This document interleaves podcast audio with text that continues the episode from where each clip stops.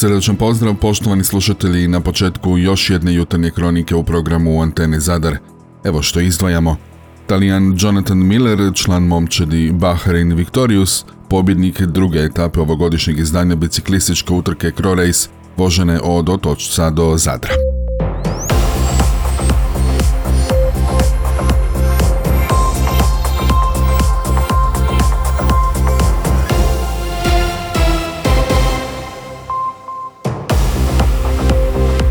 Dobro vam jutro. Na području Zadarske županije prema jučerašnjim informacijama 40 novih slučajeva zaraze koronavirusom. Testirana su 184 uzorka. U Zadarskoj općoj bolnici na COVID odjelu hospitalizirano je 10 bolesnika od kojih je jedan na respiratoru.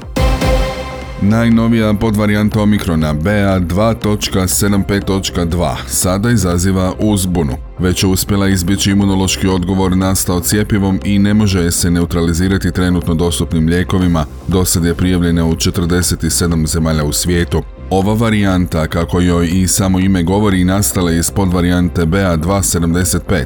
Širi se iznimno brzo, posebice u Indiji, a s obzirom na to da ima mnogo sličnosti s postojećom podvarijantom, Svjetska zdravstvena organizacija nije prozvala novom varijantom, nego podvarijantom Omikrona koja je trenutno pod nadzorom. To znači da bi zdravstveni dužnosnici trebali prioritizirati praćenje slučajeva zaraze ovom podvarijantom, ne bi li se na taj način spriječilo širenje zaraze. Švedski znanstvenici izvijestili su da su razine protutijela koja se bore protiv virusa kod davatelja krvi, od kojih su neki bili cijepljeni ili nedavno zaraženi virusom korone, bile pet puta niže protiv ove varijante nego protiv trenutno dominantne varijante Omikrona. Također su otkrili da je ova varijanta, odnosno podvarijanta, otporna na antivirusnu kombiniranu terapiju. Znanstvenici su zaključili da ova podvarijanta efikasno izbjegava trenutni imunitet i predstavlja najotporniju varijantu karakteriziranu do danas.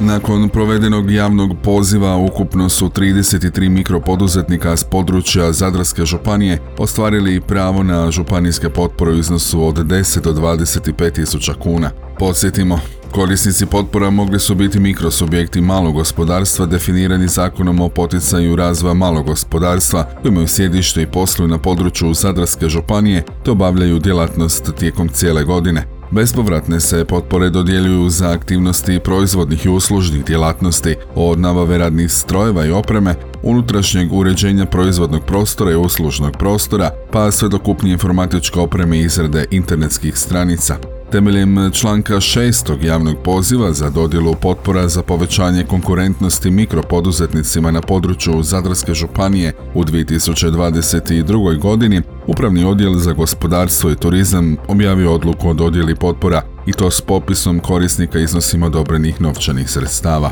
Na temelju ocjene povjerenstva Župan Zadarske županije donio odluku o dodjeli potpora za povećanje konkurentnosti mikropoduzetnicima i iz proračuna Zadarske županije za 2022. godinu odobravaju se sredstva za potpore i to za povećanje konkurentnosti mikropoduzetnicima na području naše županije u ukupnom iznosu od pola milijuna kuna. Protekli ponedjeljak u popodnevnim satima policijski službenici PO Zadarske su tijekom ophodnje na području Smiljevca uočili osobu koja se dovodi u svezu s počinjenjem više krađa, a koji je tijekom postupanja pružao aktivni otpor te se pokušao udaljiti.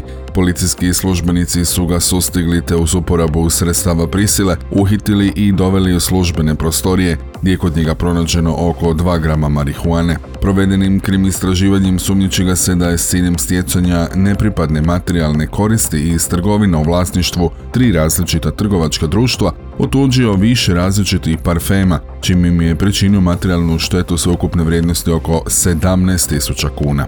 Sumnjiči ga se da je 28. rujna i 6. listopada prošle godine, te u četiri navrata u svibnju, lipnju i srpnju ove godine, u ulici Put Murvice iz iste trgovine otuđio parfeme ukupno vrijednosti oko 5000 kuna, te da je istom trgovačkom društvu pričinio materijalnu štetu oko 5200 kuna, kada je krajem lipnja i početkom srpnja ove godine iz trgovine u ulici Put Murvice i Polačišće otuđio različite parfeme. Nadalje, sumnjiči ga se da ulici Polačišće u travnju te ulici Blajburških žrtava u Rujnu u dva navrata ove godine i iz trgovine drugog trgovačkog društva otuđio parfeme ukupne vrijednosti oko 4300 kuna te da je sredinom rujna iz trgovine trećeg trgovačkog društva tuđo parfeme vrijednosti oko 2400 kuna. Također ga se sumnjiči da ove godine u ožujku na području polotoka i skladišta trgovačkog društva otuđio razne prehrambene proizvode i piće u vrijednosti oko 6000 kuna. Zbog sumnje da je počinio 10 kaznenih dijela krađe protiv 24-godišnjaka se podnosi kaznena prijava te je u večernjim satima ponedjeljka po dovršetku krim istraživanja predan pritvorskom nadzorniku PEU Zadarske. Državni hidrometeorološki zavod izdao je za danas narančasto upozorenje za dijelove Hrvatske. U Riječkoj i Gospičkoj regiji očekuju se obilne kiše, grmljavinsko nevrijeme, a moguće su i poplave. Očekuju se ponegdje obilnije kiše s količinom oborine od 70 do 100 mm, moguće prekid opskrbe energijom, prekid komunikacijskih mreža kao i opskrbe vodom. Budite spremni zaštititi sebe i svoju imovinu, upozoravaju iz DHMZ-a. Za ostatak zemlje za danas je na snazi žuto upozorenje. Povodom obilježavanja tjedna cjeloživotnog učenja u organizaciji učilišta Finis s policijskom upravom Zadarskom te osnovnom školom Petra Preradovića iz Zadra, prošli je petak održano predavanje iz lokalnog preventivnog projekta Sigurno ponašanje djece na internetu. Predavanja su slušali učenici sedmih razreda osnovne škole, a provedena su u obliku interaktivne radionice u suradnji sa stručnim suradnicima škole te djelatnicima učilišta Finis iz Zadra. Tijekom radionice predavači su učenike upoznali sa savjetima o rizičnim ponašanjima kojima su izloženi prilikom korištenja društvenih mreža, zatim o ovisnosti koju izaziva dugotrajan boravak na društvenim mrežama, te o potrebi prijavljivanja svakog društveno nedopuštenog ponašanja i zakonskim sankcijama. Učenici su aktivno sudjelovali u predavanjima iznoseći svoja stajališta o pozitivnim stranama korištenja društvenih mreža, kao i stajališta o negativnim stranama i opasnostima korištenja interneta, a tijekom predavanja prikazani su i spotovi te kratki filmovi o opasnostima kojima su mladi izloženi. Dan obrane grada Zadra ove godine obilježava se od subote 1. listopada do četvrtka 6. listopada. Tim povodom održat će se brojne aktivnosti, od atletske utrke linijom obrane grada, koja kreće u subotu u 10 sati iz Bokanca, završava u Dračevcu, preko izložbe Ratni sanitet u obrani grada, pa sve do budnice gradskim ulicama, koju će izvesti gradska glazba u četvrtak ujutro. Detaljan program obilježavanja Dana obrane grada Zadra možete pogledati na našem portalu Antena Zadar HR. Košarkaški klub Zadar započeo je s prodajom godišnjih ulaznica za sezonu 22-23. Već u prva dva dana, kada su prednost kupovine imali prošlo sezonske pretplatnici, prodano je više od 150 godišnjih ulaznica, a od prekjučer su ih mogli kupiti svi. Svi zainteresirani pretplatu mogu kupiti online, a godišnje ulaznice mogu se kupiti i fizički i to na brojnim lokacijama u Zadru te diljem zemlje. Popis lokacija možete pronaći i na našem portalu, a dodajmo kako cijene godišnjih ulaznica za sve domaće utakmice košarkaškog kluba Zadar kreću se od 390 kuna za tribinu do 4990 kuna za Diamond VIP. Dakako, djeca imaju popust. Ostajemo kod iste ove tematike. Sjajne vijesti dolaze iz Kaka Zadra. Naime, do jučer je prodano ukupno 276 pretplatničkih godišnjih ulaznica za novu sezonu koja počinje u petak 13. rujna i to u 18 sati u dvorani Krešimira Ćosića utakmicu protiv studentskog centra Podgorica. Direktor košarkaškog kluba Zadar David Gunjević i više nego zadovoljan dinamikom prodaje pretplate, bio bi, kako kaže, zadovoljan s 500 prodajnih pretplata. Razgovor s Gunjevićem iz Kaka Zadra možete pročitati i na našem portalu, a mi ćemo u programu radija samo pročitati odgovor na pitanje što je s besplatnim ulaznicama koji su uživali mnogi gledatelji Kunjević kaže kako žele preseti s tim muktaroškim trendom, znači za nikoga izuzev za naše sponzore koji po ugovoru imaju pravo na svoje ulaznice, osim njima ne planiramo nikome drugome dijeliti besplatne karte. Ljudi jednostavno moraju prepoznati trenutak u kojem se Kaka Zadar nalazi, klub se nalazi na podu i treba mu pomoći, a ne se grebati za mukte kartu, kaže David Gunjević.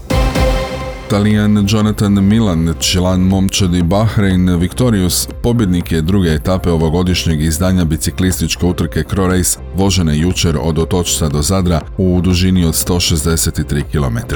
Milan je do svoje druge etapne pobjede slavio i utorak u Ludbregu, stigao s minimalnom prednošću ispred drugoplasiranog francuza Piera Barberija, dok je treći sinem prošao talijan Elia Viviani. Mladi 21-godišnji Talijan izbio je na vrh skupine oko 250 metara prije cilja, dugo se borio rame uz rame s Vivanijem, da bi u završnim metrima iz pozadine stigao Barbier. Francuz je bio siguran kako je prvi prošao ciljnom linijom, ali nakon pregleda fotofiniša ustanovljeno je kako je pobjednik ipak Milan i to s manje od debljine gume prednosti. Milan je ovom pobjedom još povećao svoju prednost u ukupnom redoslijedu. Sada ima 14 sekundi prednosti ispred drugoplasiranog i trećoplasiranog su narodnjaka. Finiš u Zadru bio vrlo tehnički zahtjevan i zato sam krenuo sprint dobrih 500 metara prije cilja. Upravo iz tog razloga bilo jako neizvjesno u završnici i kako ću zapamtiti Cro Race jer sam ovdje ostvario svoje prve dvije pobjede u karijeri, rekao je aktualni olimpijski pobjednik u momčarskoj dohvatnoj vožnji.